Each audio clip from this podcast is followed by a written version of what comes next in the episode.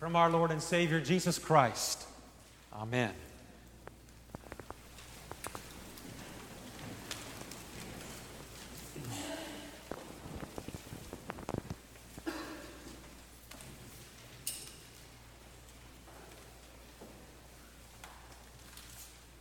What kind of a father? What kind of a father would send his only son into a situation knowing what had been done to those whom he had previously sent? What kind of a father, knowing full well that his son would meet with the same kind of vengeance and anger and convoluted thoughts of ownership that these tenants did to his servants, wouldn't they also do to his son? And yet he sent him.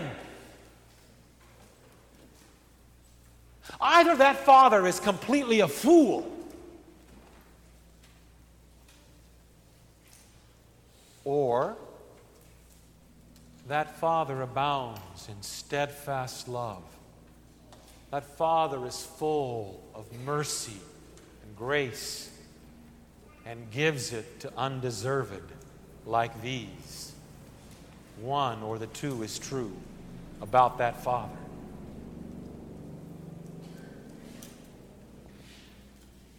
It's important to know when this parable was told, and it's important to know to whom the parable was told.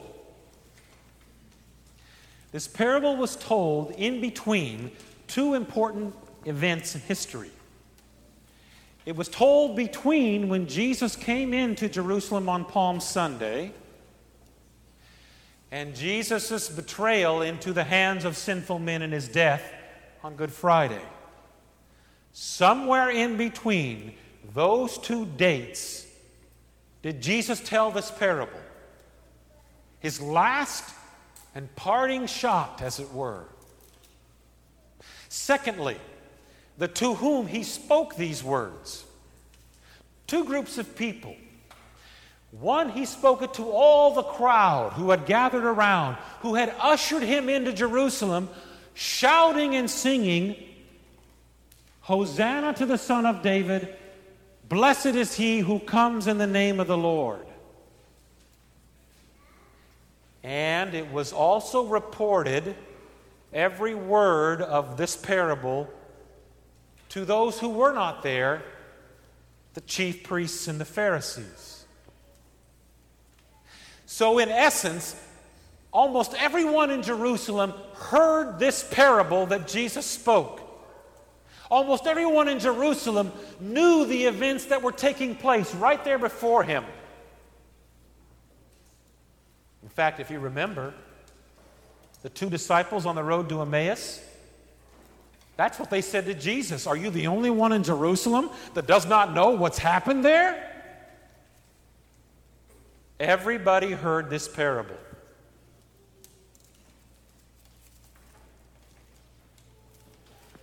Now, this is interesting.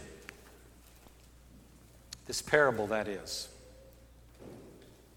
Because when the audience ushered him into Jerusalem, they quoted a wonderful saying Hosanna to the Son of David, blessed is he who comes in the name of the Lord. Now, that was not a jingle written by an advertising firm. That was a direct quote from Psalm 118. And it's a direct quote from Psalm 118 because these people were trying to say to one another and to him who was coming in, the name of the Lord, Jesus, that He is the one about whom this psalm spoke. He's the one who's going to change things, fix things, and finally, finally bring about the kingdom of God among them.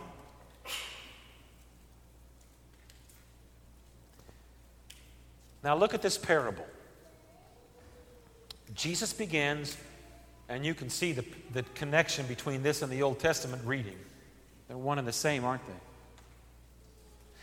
Very important in Jesus' parable, he brings up the master and he lays it out very clearly. The master was the one who planted the vineyard, not the tenants. The master was the one who built the fence around the vineyard, not the tenants. The master was the one who dug a wine press within the vineyard, not the tenants. The master was the one who built a tower to watch over the vineyard, not the tenants. Everything that the tenants were given were given to them by the master who had done everything for them. Everything. Everything. Everything. So when the master entrusts this vineyard to the servants, did he not set them up for success? Did he not give them everything that they needed to do that which he asked them to do? Did he ask them the impossible? No. Did he ask them something they couldn't do? No. He gave them everything to do it with. All they had to do was do it. Just do it. Just do it.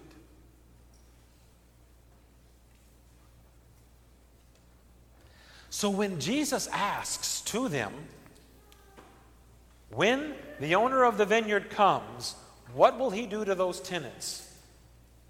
They know exactly what he's going to do to those tenants. Same thing you and I would do to those tenants. Because that's worldly justice, isn't it? If you've been given this as a trust and you have abused that trust, you then should have that removed from you, thrown out, and killed. That's worldly justice. You want to know the frightening thing? These chief priests and Pharisees understood it, but they didn't believe it meant anything or was to be accounted to them or applied to them. So warped in their idea of righteousness, they thought this could not apply to me because I'm above this. We've never done this. Remember the Pharisee and the tax collector in the temple or the synagogue. Jesus told that story or parable. The Pharisee was in the middle saying, Lord, I thank you that I'm not like other people, like this tax collector. I give you all this of my money. I do all this for you. I fast all for you. That's how these Pharisees looked at themselves. Better than. Jesus, remember, said it was the tax collector who left that temple justified because he stood on, trusted in, and believed in Christ's righteousness for him, not himself.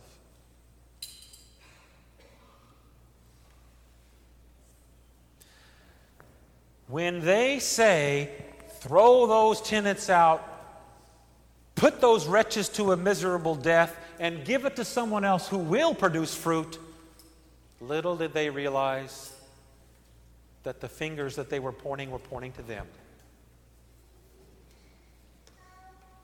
In our Wednesday night Bible class, we've been talking about the kings and Samuel, and we're at David now, and David had just sinned with Bathsheba. And remember David's great confession of sins after God's great love through the prophet Nathan told David a parable as well. And after the parable, David was incensed. He wanted to fix that problem too. And David was told by Nathan, You're the man. You're the problem. You need to repent. It is the same here. Jesus is giving these Pharisees and chief priests the same proclamation. This applies to you. You need to repent. Don't be thinking, boy, that sermon sure got that person. I'm glad you preached that, Pastor, because they need to hear that. They missed it completely because it applied to them. And all they could see was what they had done, how they had lived their life, how they weren't like that person. It's interesting. We were talking also in our Wednesday night class about we take it for granted because so many of us grew up in the church. Our parents, our grandparents, our aunts and uncles. Few of us, few of us, if any, have no church background. We forget that. But that's how God works. Paul talked about that same aspect. It's not a matter of my lineage. It's not a matter of what who I was born to, how I was raised. It's by God's grace that I am who I am, and for no other reason. We forget that, we who have grown up in the church.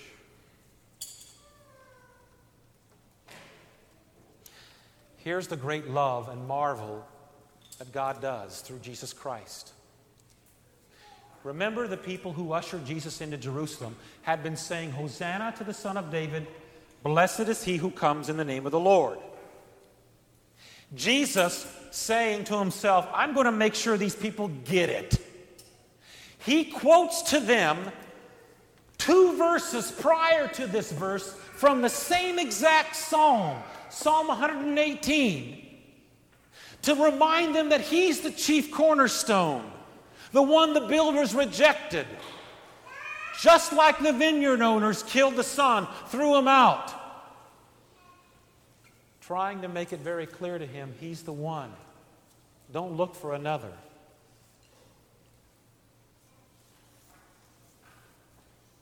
You see, the people at that time, the people who shouted, Hosanna to the Son of David, blessed is he who comes in the name of the Lord, they were sick and tired of being oppressed by the Romans who ran that region. They were tired of not being the all powerful country of Israel like the glory days of old with David and Solomon. They wanted to come back to that rise in power. They wanted to see God's power. They wanted to experience that God is real and not some far fetched abstraction. And that's where you and I come in. Because we get weary, don't we? We get tired of being misused and abused by this world. Tired of having to forgive when we don't want to forgive. Tired of loving when we don't want to love. Tired of serving when we're tired of serving. And we want God to fix things and right the wrongs and bring justice. You don't want justice. You don't want justice at all. Because justice is hell. Justice is being cast out of the vineyard. And justice is being treated as these, as these wretches, Jesus said. We don't want that. That's why it's marvelous. It's marvelous that God, in His great love for these people, like His great love for you, continues to bring you back to himself the cornerstone, and it looks like any other stone in the quarry. In a matter of days after he speaks this parable, does he show them his glory? And it doesn't look like glory, does it? It's a weak, pierced, dead, ashen corpse hanging upon a form of punishment reserved only for pedophiles, rapists, and murderers, not for the Son of God who created the very people whom he came to redeem. Most missed it. Don't count yourself among those who missed it, do you? You got it. Marvel at that great gift that the Holy Spirit worked in your heart. Marvel that you see the cornerstone for what it is the chief cornerstone. Marvel that you don't reject it like these Pharisees and chief priests even though your mouth and my mouth have shouted, Hosanna, Hosanna, Hosanna, blessed is he, blessed is he, blessed is he who comes in the name of the Lord. And yet, out of the same mouth that speaks Hosanna and blessed is he, do we speak ill things of other people? Other people whom God has redeemed. Other people whom God loves and forgives as he loves and forgives us. Marvel that he loves you so much. The word here in the Hebrew about being marveled is literally means to be astounded. To think this can't apply. There is no way that this should be, and yet it is. That's what the Hebrew word there for marvel means. Amazing, mind blowing, beyond any comprehension. It's easy for you and me, because this is so familiar, to forget by nature we are not a part of this. We were grafted in like the wild vines, grafted into the chief vine that we may produce good grapes, not wild ones by nature, but ones that can only have been done through the one into whom we've been grafted Jesus Christ, the chief cornerstone. Marvel that you and I, in the midst of a dead and damned, dying world, have been given this. And we don't know why. And you don't have a reason why in your mind or in my mind that we can say, here's why. We, like the tax collector, can only beat our breast and say, Lord, have mercy on me, a sinner. How gracious and marvelous it is. That's what Jesus wanted these chief priests to see, and they missed it. That's what Jesus wanted these crowds to see. Most missed it. That's what Jesus wishes you to see. And you get it? That's amazing. That's amazing. And there are people that God has placed in your life who rub you the wrong way. And He wishes you to bring that same mercy to them. And there are people in your life that make it very difficult to forgive and to love, and He brings them into your life to do so for your sake and for their sake if they wish to receive it. But for your sake, marvel at that kind of love. And just as he used sinful parents to bring you, a sinner, to Christ, and just as he used sinful pastors and sinful teachers and sinful Sunday school teachers and sinful relatives to bring you to Christ, he uses you, a lost and condemned person, purchased and won from all sins, from death, and from the power of the devil, not with gold or silver, but with his holy, precious blood, and with his innocent suffering and death, that you may be his own and live under him, and serve him in everlasting righteousness, innocence, and blessedness. Even as he is risen from the dead, lives and reigns to all eternity, this is most certainly true. Marvel Marvel indeed, for it is marvelous in your and my eyes of such mercy, such abounding, steadfast love. Our Father is not a crazy fool. Our Father is one who sent his Son for such as we. Wow. In the name of Jesus, whom the Father sent, cast out of the vineyard, and yet crucified for us, bringing us the vineyard indeed. Amen.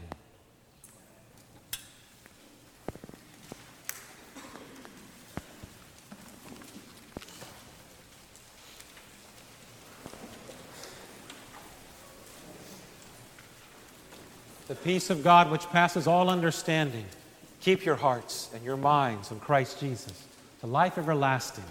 Amen.